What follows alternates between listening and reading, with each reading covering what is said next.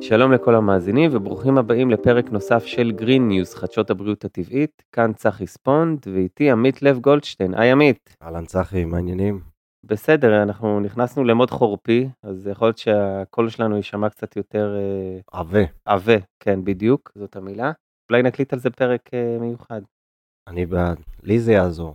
כן, אבל uh, היום אנחנו הולכים לדבר על נושא אחר לגמרי, ולא פחות חשוב, על חיזוק פוריות טבעי והכנה להיריון, ולטובת הנושא הבאנו את מירב לשם. היי מירב. אהלן, מה נשמע? היי מירב, תודה היי. שבאת. כיף להיות כאן, תודה רבה. מירב היא מלווה, מטפלת ומעצימה נשים וגברים בתהליכי פוריות והכנה להיריון, בהיריון ואחריו, ובנוסף היא מטפלת גם באיזון הורמונלי וגניקולוגיה, ובתהליכי שינוי במהלך החיים. אז אה, נשמע מאוד מעניין וחשוב מירב. אה, נשמח אה, להתחיל ולשמוע איך הגעת לעסוק בתחומים האלו. אז זאת דרך ארוכה הייתה, זה בעצם יותר מחצי החיים שלי אני מטפלת באנשים. האמת שהתחלתי בלימודי קולנוע, ואחרי שנתיים אמרו לי, סבלת כבר שנתיים, אז תסבלי עוד שנה, כי באמת החלטתי להפסיק. במקביל למדתי גם רייקי, רפלקסולוגיה, ונפתח לי שם איזה משהו. גם לפני הלימודי, הלימודים של הקולנוע הייתי בהודו. ונחשפתי למדיטציות ולדרך חיים קצת אחרת, יותר איטית, פחות לחץ, פחות על המסלול המקובל שיש לנו בארץ, שזה תיכון, צבא, אה, לימודים, עבודה וכולי. ומשהו נפתח לי, והתחלתי את הלימודים של הרייקי, והתחלתי לטפל בעצם בגיל 23 באנשים, וזה היה טיפולים מאוד עמוקים, אני לא יודעת אם אפילו ידעתי שאני מתחילה לטפל מה, מה הולך לקרות.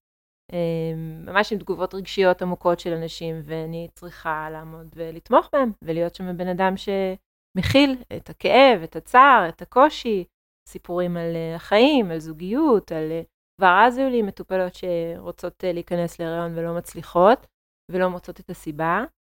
אמ, עברו כמה שנים, בסוף השלמתי את התואר, זה היה תואר באומנות, זה ככה שני הכתבים, שאחד זה אומנות וקולנוע, והשני זה עולם הטיפול. ובעצם המשכתי את הלימודים של הטיפול, אה, למדתי רפואה סינית בארצות הברית, וככה מאוד פחדתי להגיד שאני רוצה לטפל בפוריות. זה הרגיש לי קדוש מדי, זה הרגיש לי תחום כאילו וואו, שלהגיד את זה אפילו זה יומרני. אז במהלך הלימודים הייתי כזה קצת, שאלו אותי במה את רוצה להתמחות, שדרך אגב התמחות זה קונספט שהוא בכלל מערבי. זה לא קונספט כל כך סיני של אה, רפואה סינית העתיקה. כי רופא סיני עתיק זה רופא של הכפר שעובר בין הבתים בכפר. מטפל באנשים, זה נקרא רפואה מונעת, שזה גם קונספט שהוא קצת זר לנו, כי אנחנו הולכים לרופא שאנחנו לא מרגישים טוב.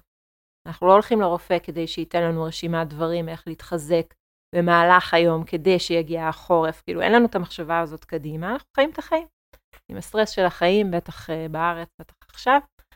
ואז כשזה כבר משפיע עלינו, שכבר אנחנו לא מרגישים טוב, אז אנחנו מתחילים לחפש, אוקיי, מה, מה אני יכול לעשות מהר מהר כדי שאני ארגיש יותר טוב, כי זה משבית אותי, לא הולך לעבודה ולא לא רוצה את המחלה הזאת. זה כזה גישה מערבית, נכון? כן. אז, אז מקבלים פלסטר בעצם במקום לטפל בבעיה. דרך זה משפט שלי, למה גנבת לי את המשפט? כן, ואז מקבלים משהו, אנטיביוטיקה, אוקיי? נגיד אה, רופאים אה, שנותנים אנטיביוטיקה לילדים עם אה, דלקות אוזניים, ואני מטפלת גם בתינוקות ובילדים בשונישין, שזו שיטה בלי מחטים. הרבה פעמים אני רואה שמגיעים הורים מאוד מתוסכלים, כי כאבי אוזניים יכול להיות גיהנום ומאוד מאוד כואב, והילדים לקחו אנטיביוטיקה שש שנים, שש פעמים השנה. אנטיביוטיקה מטפלת ב, אה, לא בשורש של הבעיה, אוקיי? יש שם איזה שורש של בעיה שצריך לחזק את המערכת החיסונית של הילד, צריך לחזק את הריאות שלו לפי ראייה סינית, שאחראיות על המערכת החיסונית. אבל בעצם מטפלים רק בסימפטום, רק בענף, שזה דלקות האוזניים, שזה כבר קרה אחרי שהייתה הרבה נזלת שהגיעה לאוזניים. אז בעצם מה עשינו? האנטיביוטיקה לא פתרה את זה. אז כן, זה הפלסטר שאנחנו מדברים עליו, והפלסטר הזה ממשיך להרבה מאוד תחומים. בואי נתמקד באמת בנושא של הפרק, של הפוריות. נכון. אז איך אפשר באמת לחזק את הפוריות באופן טבעי? אם יש דברים שאפשר לעשות אה, גם אה, לבד בבית, ומה מיוחד בשיטה שאת אה, מעניקה למטופלים? אוקיי. שאלה מצוינת, אחי. אז קודם כל, אה, נתחיל בזה, בחדשות הטובות הן שיש המון המון דברים שאפשר לעשות. אנחנו לא תמיד יודעים ולא תמיד חשופים לזה. הרבה פעמים אני רואה זוגות שבאים, אומרים לי, ניסינו שנה להיכנס להיריון באופן טבעי, ואנחנו לא מצליחים, זהו, הלכנו לרופאי פוריות והם כבר אה, שמו אותנו במסלול, שלחו אותנו לבדיקות, אמרו, בדיקות לא משהו, קדימה, מתחילים בהזרעות, ממשיכים ב-IVF, נכנסו למסלול הרפואי המערבי המוכר, שבעצם הם לא עשו בירור אלטרנטיבי, לפי, במערב אנחנו קוראים לזה אלטרנטיבי, בסין אולי היו הולכים ישר לרופא סיני מסורתי שהיה יכול לתת צמחים, שהיה יכול לייעץ בדיקור, שהיה יכול לראות מה בכל אורחות החיים תורם או לא תורם. עוזר לחזק את בני הזוג לקראת זה, או, או לא עוזר ולא תורם וצריך לשנות, אוקיי? אז uh, מה אפשר לעשות באופן טבעי זו שאלה ענקית, זה בעצם, uh, זה עבודת החיים שלי, זה הספר שאני רוצה לכתוב, זה... כי יש המון המון דברים. השאלה היא גם, בואו בוא ניקח את זה רגע אחורה. האם בני הזוג או האם האישה, כי יש גם נשים יחידניות כמוני שרוצות להיכנס להיריון, האם יש להם את הנכונות לבדוק מה באורח החיים שלי לא תורם לי ולא מתאים כרגע למסלול שאני רוצה ללכת בו, שזה להיכנס להיריון. כי נגיד מגיעים uh, בני זוג שכבר ניסו הכל, שכבר היו בטיפולי IVF, הפריה חוץ גופית, שנתיים, לקחו המון הורמונים, זה מתיש גם. יש פה את ההשפעה הרגשית שהיא גם לא מדוברת אצל כל מי שעובר את הטיפולים האלה, המלחיצה והסטרס והאכזבות והכישלונות, שזו מילה שאני לא אוהבת להשתמש בה, אבל זו מילה שכן מגיעים אנשים ומרגישים שמשהו אצלם לא בסדר. זו תחושה נוראית להסתובב איתה וגם מרגישים מאוד לבד, כי זה תחום שהוא ממש לא מדובר. אנחנו לא יודעים, נכון? אנשים לא מסתובבים עם שלט על המצח. אני עכשיו uh, תומך באשתי שעוברת טיפולי uh, הפריה חוץ גופית, מה זה תומך? גם הגבר נמצא בזה, גם עליו כביכול חובת ההוכחה, מתייחסים לזה ככה, שהזרע שלו מספיק טוב, זה לחץ מטורף. זה לחץ קשה ממש. כן, יש לחץ סביבתי, mm-hmm. ויש שעון מתקתק, שעון ביולוגי, במיוחד אצל נשים, נכון? תחושה של בושה גם. כן. זה בעצם קשר ישיר, זה גם משפיע על הפוריות, זאת אומרת, אם כל הזמן נמצאים בלחץ במצב נפשי ירוד נקרא לזה, וטרודים, אז זה בהחלט משפיע. כן, פה אנחנו קפצנו קדימה, אבל באמת קורים מקרים שאנחנו שומעים שאנשים עברו, לא יודעת, מספרים ממש גבוהים, 10, 13 הפריות, ואין הצלחה. אין קליטה של הריון, אין הריון, או שהיו הריונות שנפלו, ואז הרופאים לפעמים אומרים, אנחנו מצטערים, אתם לא תהיו הורים, צר לנו. הזוג חוזר הביתה, הלחץ ירד. למה? כי הם כבר לא במרדף המטורף הזה, הם לא כל חודש בבדיקות אולטרסאונד, במשטר של אה, הורמונים, של מתי צריך לקחת, איך צריך לקחת, הם לא בתוכנית הזאת כבר, ואז הלחץ יורד, ולפעמים הם נכנסים להיריון באופן טבעי. אני מכירה הרבה זוגות כאלה. אחרי שאמרו להם אתם לא תצליחו. דרך אגב, אני מכירה גם נשים אה, בנות 45, 44, לפחות שתיים, שרופאים כבר אמרו להם, מצטערים, אתם לא תוכלו להיכנס להיריון מהביציות שלכם, הרמה של הרזרבה השחלתית שלכם נמוכה מדי, אתן צריכות לפנות לתרומת ביצית, אוקיי? ואז מה קרה? לפחות שתיים שאני מכירה נכנסו להיריון באופן טבעי, ספונטני, בלי שום הכנה. ירד מפלס הלחץ למעשה. אני לא יודעת אם ירד מפלס הלחץ, זה פשוט קרה, אוקיי? הם לא תכננו את זה, זה פשוט קרה, ואז הם חוזרים לרופא, ואומרים, נכנסתי לרעיון באופן טבעי, והרופאים קצת בשוק ולא יודעים איך להגיב לזה. ומהניסיון שלך, עד כמה קשור הגיל של המטופלים? זה גברים, נשים, יש השפעה, או שגם בגיל צעיר היום רואים שיש בעיות אה, פוריות? תראה, לפני הגיל אנחנו צריכים להתייחס לאלמנט הסביבה של מה שקורה בעולם שלנו. יש הרבה הרבה הרבה יותר רעלים בכל הסביבה שלנו כיום ממה שהיו לפני שנים, אוקיי? לצורך העניין, אמ, אנחנו מתייחסים על, מסתכלים על אלמנט המורפולוגיה, התצורה, בזרע של הגבר. זה אומר שהצורה מספיק טובה, שהראש של תא הזרע מספיק טוב בשביל להתקדם ובשביל להיכנס לביצית, שהזנב בצורה טובה, ככה שהזרע יכול לשחות קדימה ולא לשחות במעגלים. פעם, נאמר לפני אה, בערך 15 שנה, המינימום העולמי היה על 15%. זה אומר ש-15% מתאי הזרע הם תקינים, 75% לא תקינים. זה היה המינימום, אוקיי? מה המינימום כיום? אתם יודעים? 4%. כלומר, מגיע גבר עם בדיקת זרע שהוא עשה, רשום 4% תאי זרע תקינים, 96% תאי זרע לא תקינים, זה בסדר, זה המינימום. זה קצת מטורף, כן, נכון? ממש. כן. אז יש ירידה בכל מיני פרמטרים של פוריות, גם אצל גברים וגם אצל נשים. אז אה, קודם כל אנחנו מתייחסים לאלמנט הסביבה. אם אנחנו רוצים, זה משהו שאני ממש ממליצה לכל מי שמגיע אליי, בתור התחלה, איך אנחנו מנקים את הרעלים האלה מהסביבה שלנו. כי הרבה אנשים לא יודעים ולא מודעים לזה שהמבשמים האלה שמשפריצים עלינו בכל קניון ובכל חדר כושר ובכל מקום, הם משבשים הורמונלית, סמים שהם מלאכותיים. תרסיסי ריח, כן, שכיום זה, אי אפשר להיכנס לקניון, למרכז קהילתי אפילו בלי שיהיה נכון. את הריחות החזקים האלה. גם בקניון וגם בכל חנות יש. נכון, אז לכל הפחות להוציא את זה מהבית, שזה לא יהיה בבית.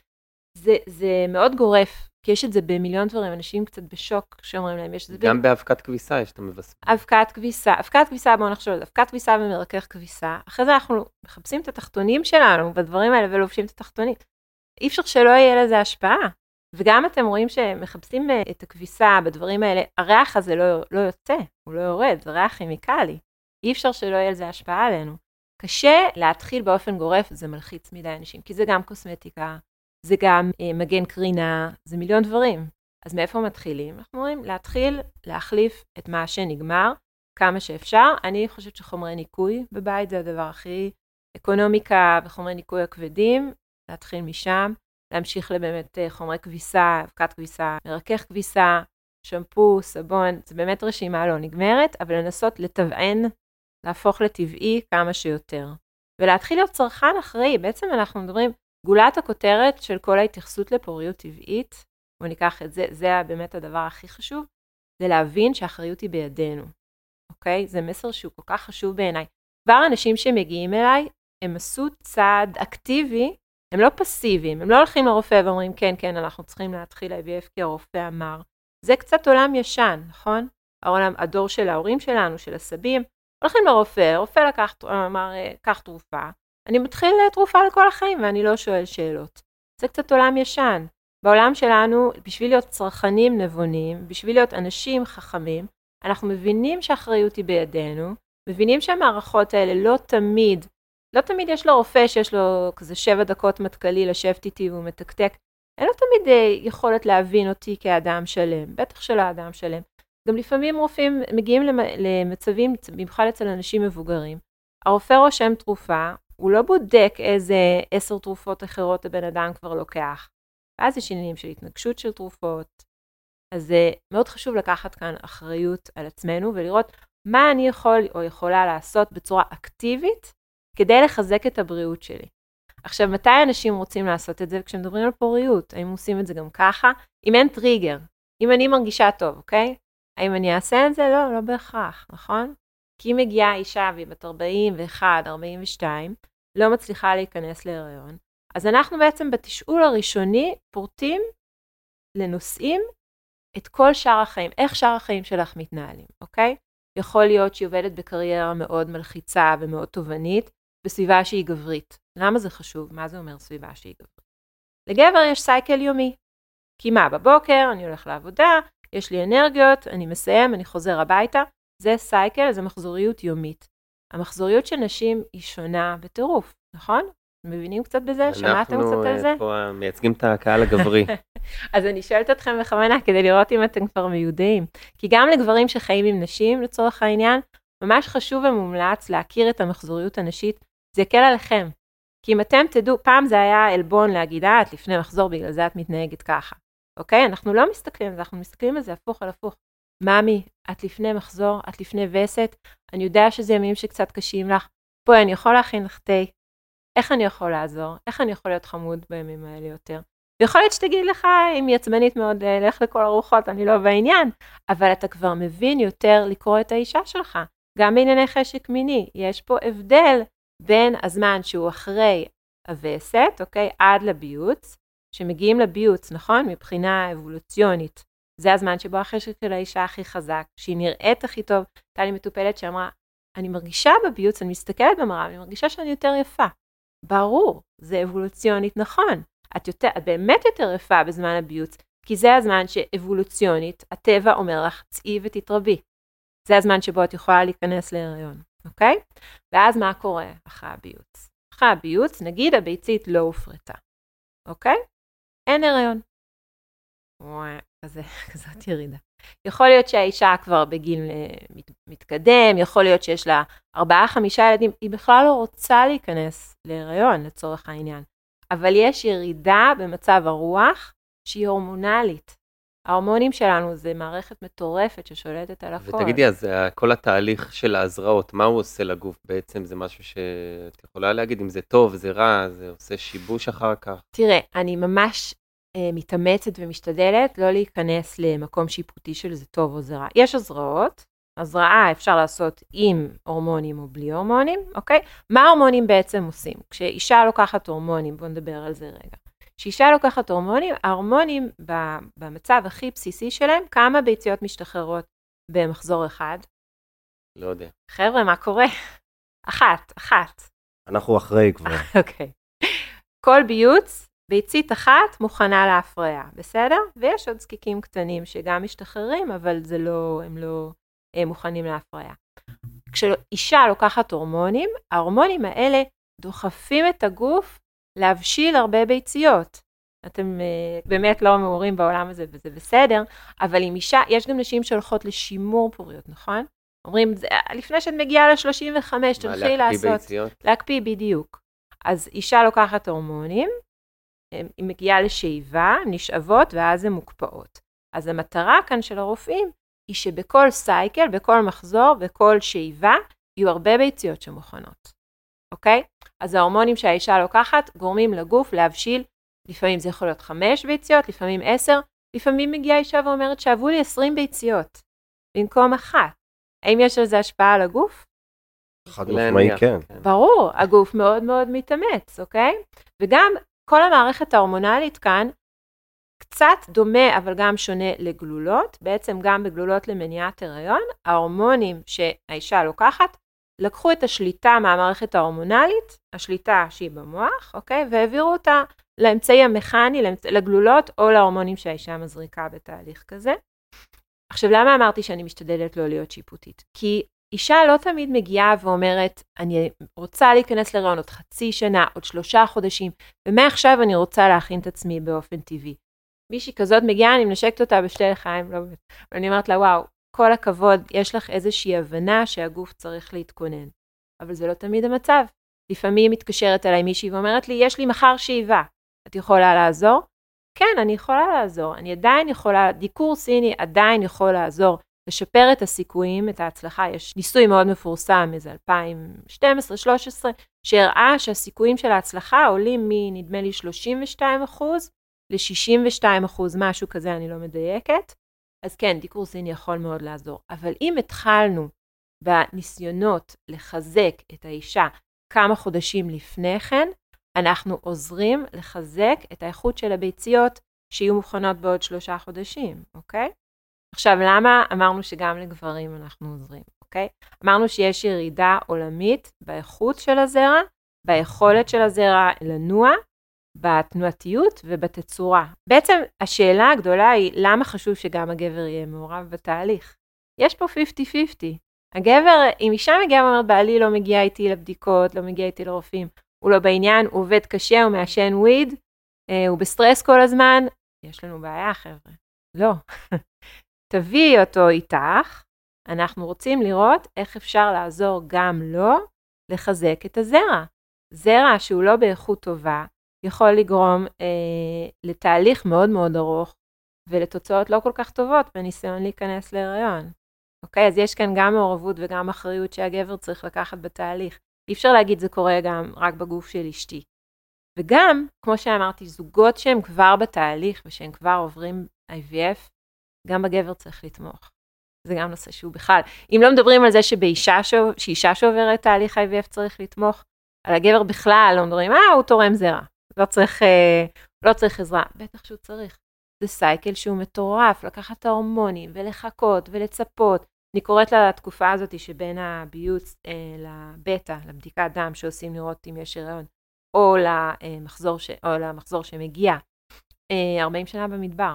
זו תקופה שאתה לא יודע. אני מרגישה משהו, אני אלך לבדוק בגוגל. אני לא מרגישה כלום, אני אלך לבדוק בגוגל. יש לי קיבוצים בבטן, אז לא, אז אני בטוח מקבלת וסת. אבל לא, זה יכול להיות גם קיבוצים של השתרשות. זו תקופה מאוד קשה.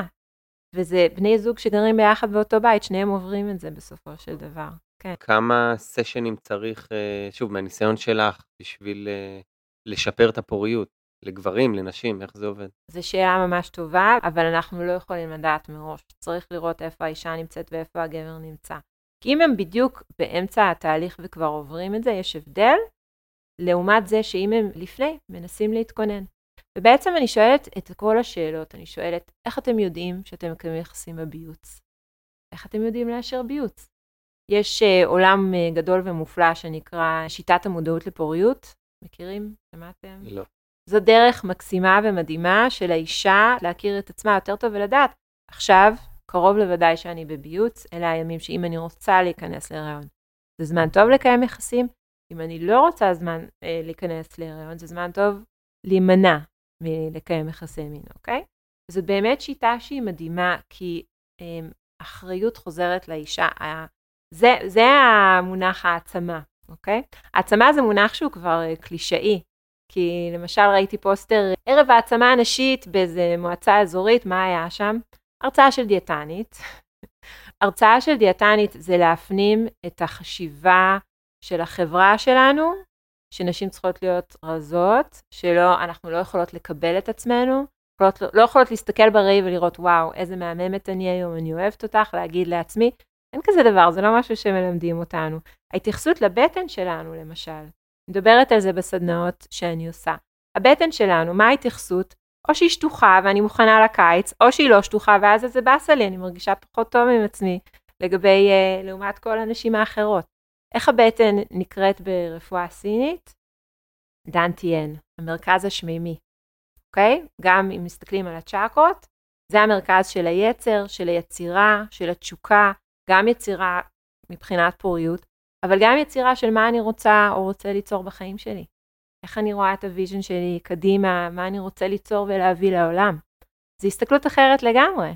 איך מסתכלים על הדם של הווסת, גם על הזרע דרך אגב, קוראים לזה טיאן גווי, זה הטיפות השמימיות. הסתכלות קצת אחרת, נכון? הסתכלות המערבית, מטורף. למדנו גם סינית בפרק הזה, יפה. למדנו גם סינית. חכה, אני גם יכולה להראות נקודות דיקור. אז אני אחזור לשאלה שלך, שאיתה אה, כמה סשנים צריך. זה תלוי. אם אנחנו בעניין של ליווי פוריות טבעית, אז אנחנו מתחילות ואנחנו עושות מינימום שלושה חודשים, אוקיי? ואנחנו רוצות לעקוב, אנחנו לומדים המון המון תוך כדי התהליך הזה. אישה לומדת על עצמה, כי לפעמים גם על השאלות הבסיסיות שאני שואלת, כמה פעמים את הולכת לשירותים? לא יודעת כמה פעמים אה, יש לך שתן ביום. אנחנו לא מודעים לזה אם אנחנו חיים את החיים אה, בקצב מאוד מהיר. שוכחים, לא שמים לב, אוקיי? באיזה שעות את הולכת לישון? מתי את מרגישה במשך היום? אז קודם כל התהליך הזה מעלה את רמת המודעות שלנו לעצמנו. אנחנו לומדים מה נותן לנו דלק, מה הדברים שאנחנו צריכים. יכול להיות שאישה ישנה אה, חמש או שש שעות בלילה, ואז היא מרגישה מאוד עייפה, ואז היא שותה שלוש, ארבע, חמש כוסות קפה ביום. קפה ופוריות לא כל כך הולכים טוב ביחד. אז צריך באמת לבוא עם המוכנות הזאת. כי יש אנשים שאני אומרת להם, כדאי שתתחילו לצמצם אה, את הקפה, אומרים, זהו, לא, לא רוצה, לא רוצה לעשות את זה. נראה לי כל מה שאסור בהיריון, למעשה, נכון? אה, לא, לא, זה לא נכון. למה? אני יכולה, אה, אם אני רוצה להתכונן להיריון, אני יכולה לאכול ביצה עלומה, או אה, גבינות מסריחות או דברים כאלה. אוקיי. זה לא... זה לא בדיוק, אבל יש המון המון המון דברים שנכנסים לתהליך הזה, ואם אני יכולה להגיד על שני הדברים העיקריים שאני רואה שרפואה מערבית לא מתייחסת אליהם, גם בתהליך של הפוריות ושל הכניסה להיריון, גם בזמן ההיריון וגם אחרי זה לקראת הלידה. שני הדברים העיקריים שמאוד חסרים ואותם אני משתדלת להביא, הראשון זה הקדושה. עכשיו, קדושה זו מילה גדולה, נכון? אני לא מתכוונת לקדושה דתית. אני מתכוונת לזה ש...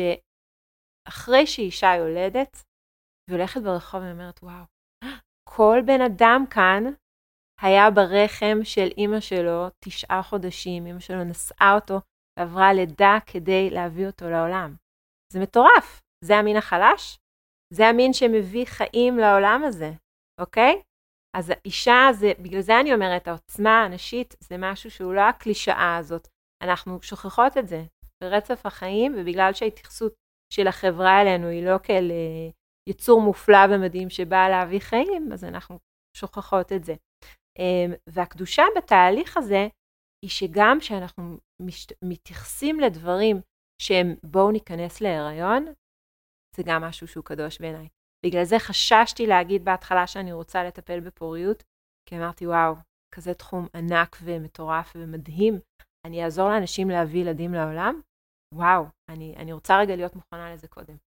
ואז יצא שלא הגדרתי שאני מוכנה, והגיעה מישהי מדהימה ומקסימה לטיפול, והיא אמרה, אני רוצה להיכנס להיריון.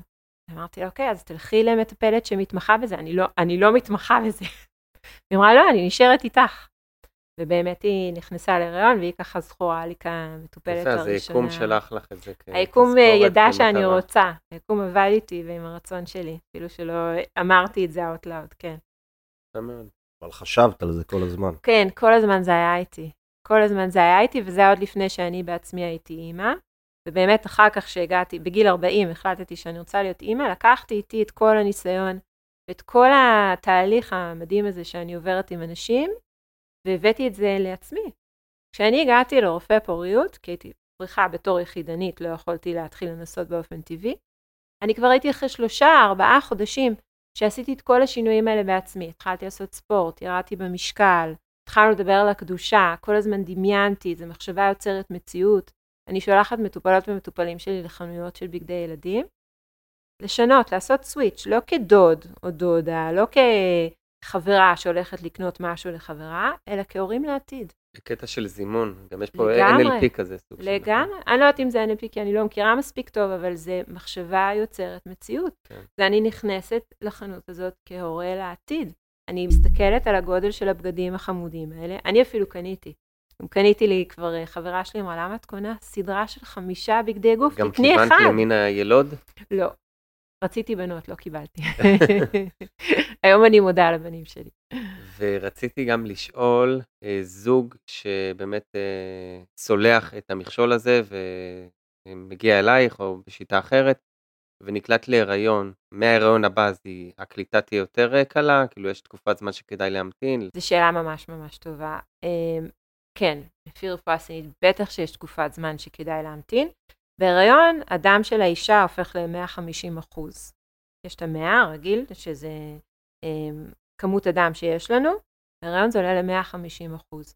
כל לידה, גם לידה הכי טובה שיש, יש אובדן של צ'י, של האנרגיה של כוח החיים שלנו, אובדן של דם, יש זמן התאוששות. אם מגיעה אישה והיא אחרי לידה, נגיד אה, חמישה חודשים אחרי לידה, אבל בגלל השעון הביולוגי כבר בת 40 ומשהו, והיא מגיעה והיא כבר רוצה להתחיל לעבוד על התינוק הבא, במקביל היא רוצה גם לחזור לעבודה, משהו פה לא הגיוני בציפיות שלנו, מהגוף שלנו, אין זמן התאוששות מספק מההריון. לוקח מינימום שנה בכלל שכל האיברים הפנימיים יחזרו למקום שהם היו, גם אין כזה דבר, כל המושג הזה של לחזור לג'ינס, לחזור למי שהייתי קודם, לא. את לא תחזרי, חמודה, כי את כבר אימא, כי את כבר בן אדם אחר. יכול להיות שאולי תחזרי לממדים, אבל זה לא בכלל האישו. האישו הזה, כמו שאמרנו, התחלנו לדבר על שני הדברים שאני רואה שחסרים. אז אחד זה הקדושה הזאת, זה הכבוד הזה שקצת חסר, אם זה בדברים אה, מאוד מקטינים שאני שומעת שרופאים אומרים שזה תמיד צובט לי בלב, זה יכול להיות עלות יורים, זה יכול להיות שאה, יש לך שחלות פוליציסטיות, את תצטרכי עזרה בהמשך הדרך, לא תצליחי להיכנס בהריון טבעי. רופאים לפעמים אומרים דברים בהיסח דעת או על הדרך, והם לא מבינים כמה זה נשאר עם נשים ועם גברים לשנים, שנים. זה, יש פה עניין של גם, אה, אם אנחנו אומרים מחשבה יוצרת מציאות, אז גם אם אני מפנימה את המחשבה הזאת של, מה, של הרופא, של מה שהרופא אמר לי שהגוף שלי מסוגל או לא מסוגל, פה נכנסת הקדושה, אוקיי? כי גם כשאישה באה ללדת ואומרים לה, התינוק גדול מדי, את לא תצליחי ללדת באופן טבעי. זה קורה הרבה, במיוחד לנשים עם סכרת הריון, רוצים לילד אותם כבר בשבוע 37, 38 בדרך כלל, כי אומרים לא, התינוק יהיה גדול מדי בגלל הסכרת ואת לא תצליחי ללדת, יהיו סיבוכים. זה בגלל שמתייחסים ללידה כאירוע רפואי. האם לידה יכולה להיות אירוע רפואי? כן, ותודה לאל שיש רפואה מערבית, כי אם יש פה מצוקה של דופק, או אם האישה נכנסת למצוקה, פתאום קשה לה לנשום או משהו, מזל שיש לנו את הרפואה המערבית. אבל לא כל לידה היא אירוע רפואי, לידה היא אירוע של קדושה. באנגלית אומרים uh, when the baby came earthside, אוקיי? Okay? כשהילד, כשהנשמה הזאת הגיעה לכדור הארץ. זו נשמה שמגיעה לכדור הארץ. זה משהו מטורף. אם אנחנו מתייחסים לזה בצורה יומיומית, כי אין זמן, כי יש יולדות בחדר אחר, וכל רופאה מיילדת יכולה להיות... זה פס ייצור שם, כן, ממש. והלידה יכול להיות שהיא לוקחת יותר מ-24 שעות, ואז אני ארצה להכניס זירוזים, ואז טה-טה-טה, ואז הם קוראים לזה cascade of events, כאילו זה מתחיל עם פיתוצין, ממשיכים עם אפידורל, לא, לא, לא, נתקע, זה הופך להיות מאוד מאוד מלחיץ. אז זה חסרה הקדושה הזאת. עכשיו, אני לא אומרת, בואו תשבו ותתפללו לאישה, אבל האמון והאמונה, זה צריך לבוא מהאישה עצמה. ואני אומרת את זה לנשים, ואני מקווה שהן מפנימות.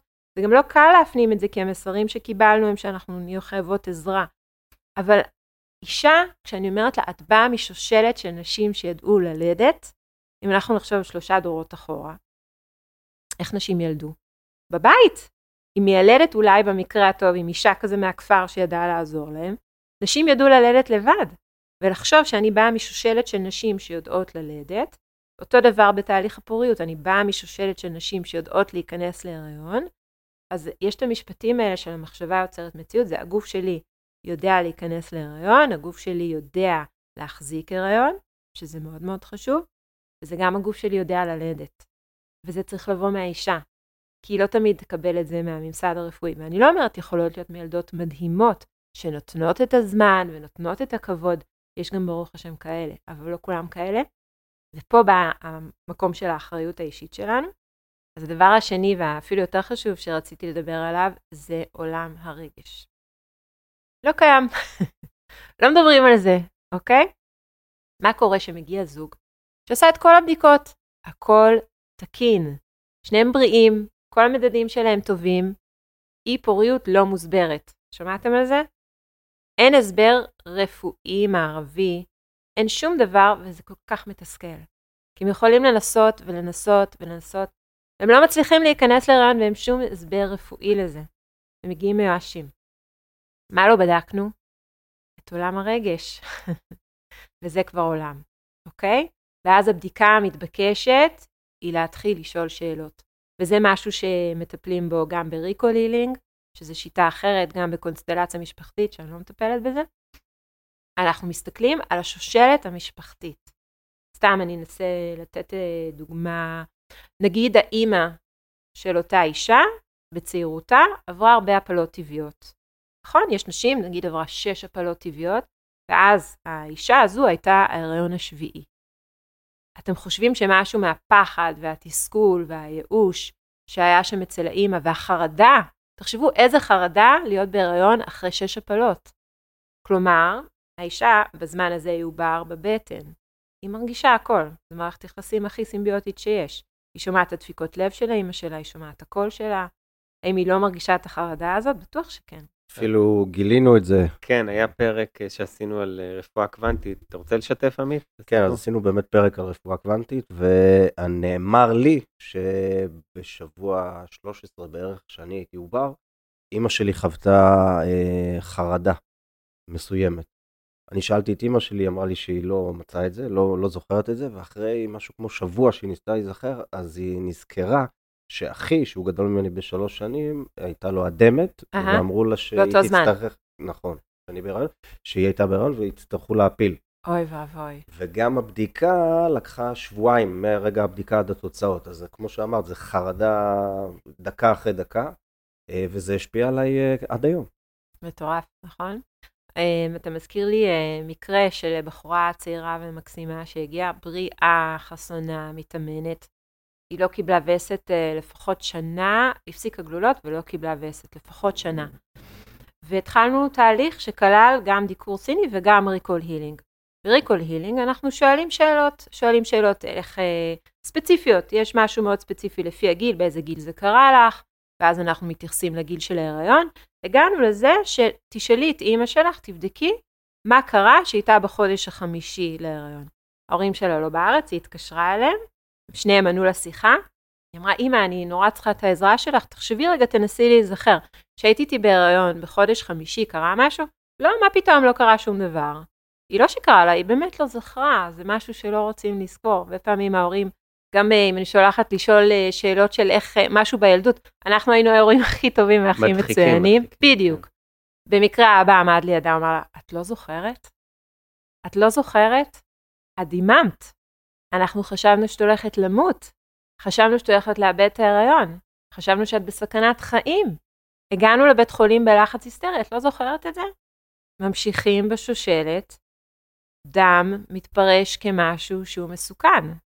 זה הכל תת מודע, זה לא דברים שאנחנו מודעים אליהם. אחרי שגילינו את זה, יש לי צמרמורת פתאום להיזכר בבחורה המקסימה הזאת. אחרי שגילינו את זה, היה שם, זה הרגע של הריקולד, זה הרגע של הפיצוח או של הפתרון, שהיא הבינה שזה משהו שהיא הפנימה מהשושלת שלה, מאימא שלה. דם הוא לא מסוכן לי, אני יכולה לדמם את דימום הווסת, וזה חלק מהבריאות שלי, וזה בסדר, והיא באמת קיבלה את הווסת שלה אחרי זה. מטורף. מדהים. אז העולם הרגשי שלנו יכול להיות קשור גם לחוויות של דברים שאנחנו הפנמנו. כשהיינו ילדים, יש עוד דוגמה למשל, אה, נגיד אתה שאלת אם אישה כבר הייתה בהיריון והיא באה ללדת, האם היא באה להיכנס שוב להיריון, האם זה יכול להיות, אה, האם יכולות להיות בעיות. כן, קוראים לזה אי פוריות שניונית, שאישה, זה גם שיא התסכול.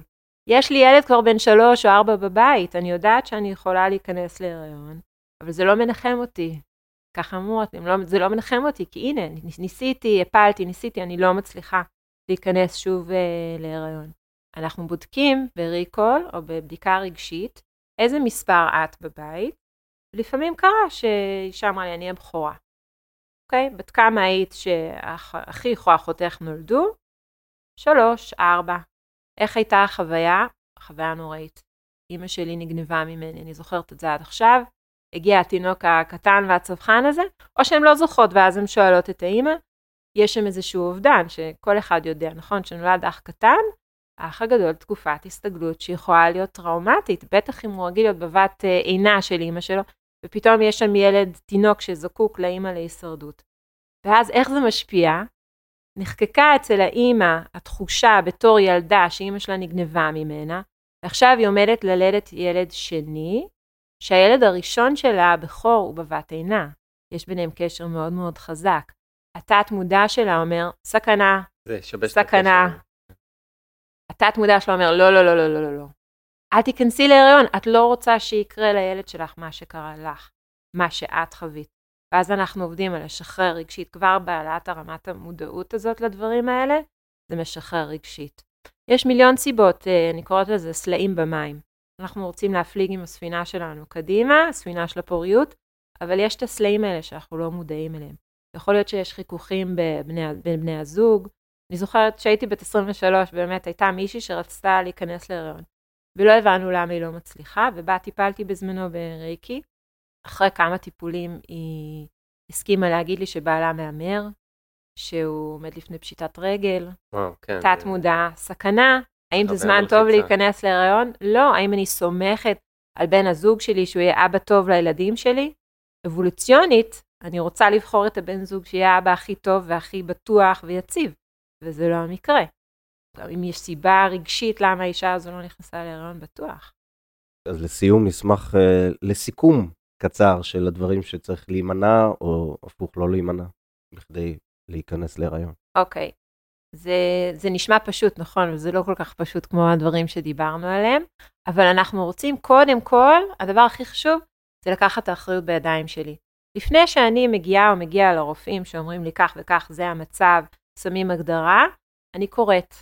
עכשיו גוגל יכול להיות חבר שלנו, יכול להיות גם אויב, הוא יכול גם מאוד להלחיץ ולא לקחת אותי לכיוון הנכון, אבל נדרש ממני מחקר, נדרש ממני אחריות אישית, בשביל להבין באיזה מצב הבריאות שלי כרגע, האם זה זמן טוב מכל בחינות, גם מבחינת העבודה שאני עובדת בה, האם אני מושקעת יתר על המידה בעבודה. אני עושה תנועה כזאת למישהי שהיא בקריירה מאוד מאוד אה, תובענית, אני עושה כזאת תנועה. לקחת חזרה קצת מהאנרגיה שלך שמושקעת בעבודה, ולהשקיע אותה בעצמך ובבניית המשפחה העתידית שלך. זה משהו שנשים לא כל כך אה, רוצות לעשות, והן גם לא כל כך מבינות כמה זה חשוב. אבל שעות השינה שלנו גם מאוד משפיעות על המערכת ההורמונלית. אז לוודא שישנים מספיק, שהולכים לישון לפני 12, אם אפשר 11, אפילו 10, זה השעות שהגוף מקבל ככה יותר אנרגיות. לראות מה מקורות הדלק שלי, האם התזונה שלי טובה, האם אני מתקיימת כזה על סנדוויצ'ים וסלטים שאני אוכלת ככה בחטף, או ואני אוכלת מול המחשב בעבודה, או אם אני משקיעה את הזמן בלאכול דברים יותר מזינים, תזונה שוב, עולם שלם. אה, לא דברים שבאים מקופסה ויש עליהם רשימת רכיבים ארוכה שכוללת אה, שמן קנולה, שמן סויה אה, וכל הסוכרים למיניהם, אלא אוכל יותר בריא, יותר טבעי, וזה גם דברים שצריך, אה, ואני ממליצה להתייעץ אה, עם בעלי מקצוע שיודעים לכוון לכיוונים האלה. אפילו פגישה אחת עם בעל מקצוע טוב, זה יכול להיות נטורופטית, זה יכול להיות מדקרת, אבל אנשים שמתמחים בתחומים האלה, יכול להיות גם רפלקסולוגית או רפלקסולוג, יודעים לכוון וכבר לתת טיפים אה, עם מה לצאת לדרך. אז אמרנו, מקורות הדלק שלי, שינה, תזונה, מה הדלק הרגשי שלי? האם אני רק הולכת לעבודה וחוזרת הביתה ופותחת נטפליקס? מה עושה לי טוב בחיים? איפה הג'וי? אני קוראת לזה. איפה הג'וי? אם אני לא הולכת לשום דבר במהלך השבוע, אין לי שום עוגן כמו חוג ריקוד או משהו שכזה משמח אותי באמת, שהביא לי את הניצוץ לעיניים, אז איך אני רוצה, אני, בעצם הדרישה שלי פה מהגוף היא ליצור בן אדם. זאת הקדושה שדיברנו עליה, זה לא מובן מאליו. אני רוצה ליצור בן אדם, אני צריכה שיהיה לי את הבסיס. אני צריכה שיהיה לי מספיק, אה, שתהיה לי קרקע שהיא פוריה, לא קרקע שהיא גמורה מכל העבודה שאני עובדת. אני צריכה להזין את עצמי ממש אה, טוב לפני כן. לגבי אה, גברים, יש כמה דברים שצריך להימנע מהם. זה תחתונים מאוד הדוקים, זה סאונה וג'קוזי, זה פשוט הכל חם מדי. ולא תורם uh, לבריאות הזרע. סאונה זה לא אבל מנקה רעלים גם מהגוף, זה גורם להזעה. פשוט רמת החום של זה היא גבוהה מדי. אז נגיד בחצי שנה לפני שאני רוצה um, שבת הזוג שלי תיכנס להיריון, הייתי נמנעת מסאונה ומג'קוזי. פשוט חם מדי. ומים קרים? יש גם טרנד של אמבטיות קרח לאחרונה. אני לא מבינה בזה מספיק, רציתי לעשות את זה וכל פעם זה נראה לי קר, אז אני לא... קיבלת רגליים קרות. כן, בדיוק. אמ, אז אמרנו להימנע מהדברים האלה, הייתי נמנעת גם מלשים את הפלאפון אה, בכיס, שזה באזור של כל איברי הרבייה, קרינה. תלוי את מי שואלים. אבא שלי ישמח לשמוע את הטיפ הזה. אוקיי, אני אשמח, אשמח, נכון. אמ, דבר שאני רואה מאוד מאוד נפוץ, אה, בוא, בוא לא נשכח גם, בוא נזכיר לרגע שאנחנו גם בתקופת מלחמה. זה יכול ללכת לשני כיוונים מבחינת פוריות, או לכיוון אבולוציוני, שזה משהו שהוא גדול מאיתנו. חייבים לעשות ילדים עכשיו, זה משהו שהוא חזק מאיתנו, אוקיי? או לכיוון של וואו, לאיזה עולם אני אביא ילדים. תקופת מלחמה משפיעה, אי אפשר להגיד שזה לא משפיע, נכון? ממש ככה, כן.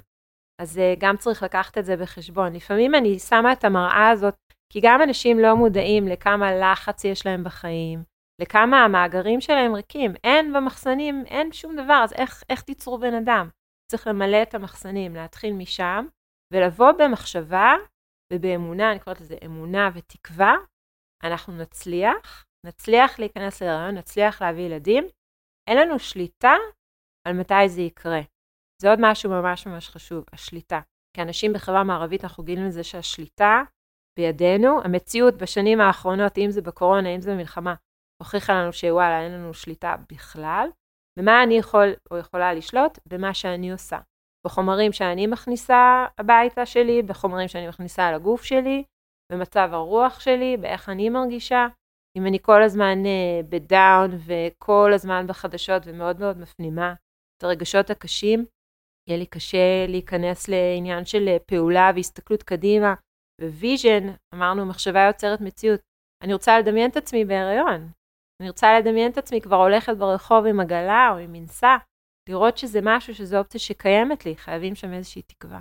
אם נסכם את הסיכום, אחריות אישית, זה הכי חשוב. זה נשמע לא כל כך סקסי, אחריות אישית. לא, זה נשמע מאוד הגיוני. אבל זה, זה העולם החדש, זה העולם שאנחנו שואפים אליו, ולהבין שאנחנו לא יכולים לצפות שהמערכות הגדולות האלה תמיד ידעו ספציפית מה נחוץ לנו, לי אישית. אני רוצה ללמוד איך הגוף שלי עובד, לא קיבלנו את המדריך הזה, היינו צריכים לקבל אותו אולי בכיתה י'. אני חושב, שוב, גם לאור היסטוריית הפרקים שלנו, גם הרפואה המערבית וגם הרפואה הטבעית או אלטרנטיבית, או איך שמגדירים את זה, זה, זה הרבה ניסוי וטעייה.